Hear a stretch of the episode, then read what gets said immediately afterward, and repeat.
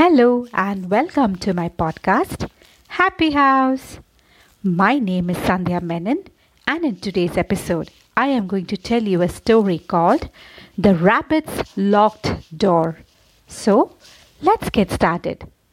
Once a rabbit locked himself out of his house. He was very worried and started struggling with the door. He tried everything, but it was all in vain a sparrow came by and asked the rabbit what the problem was. The rabbit explained his problem. How will I ever get into the house? he wailed. You see, the window is still open, the sparrow chirped. You can get into the house and unlock the door from inside.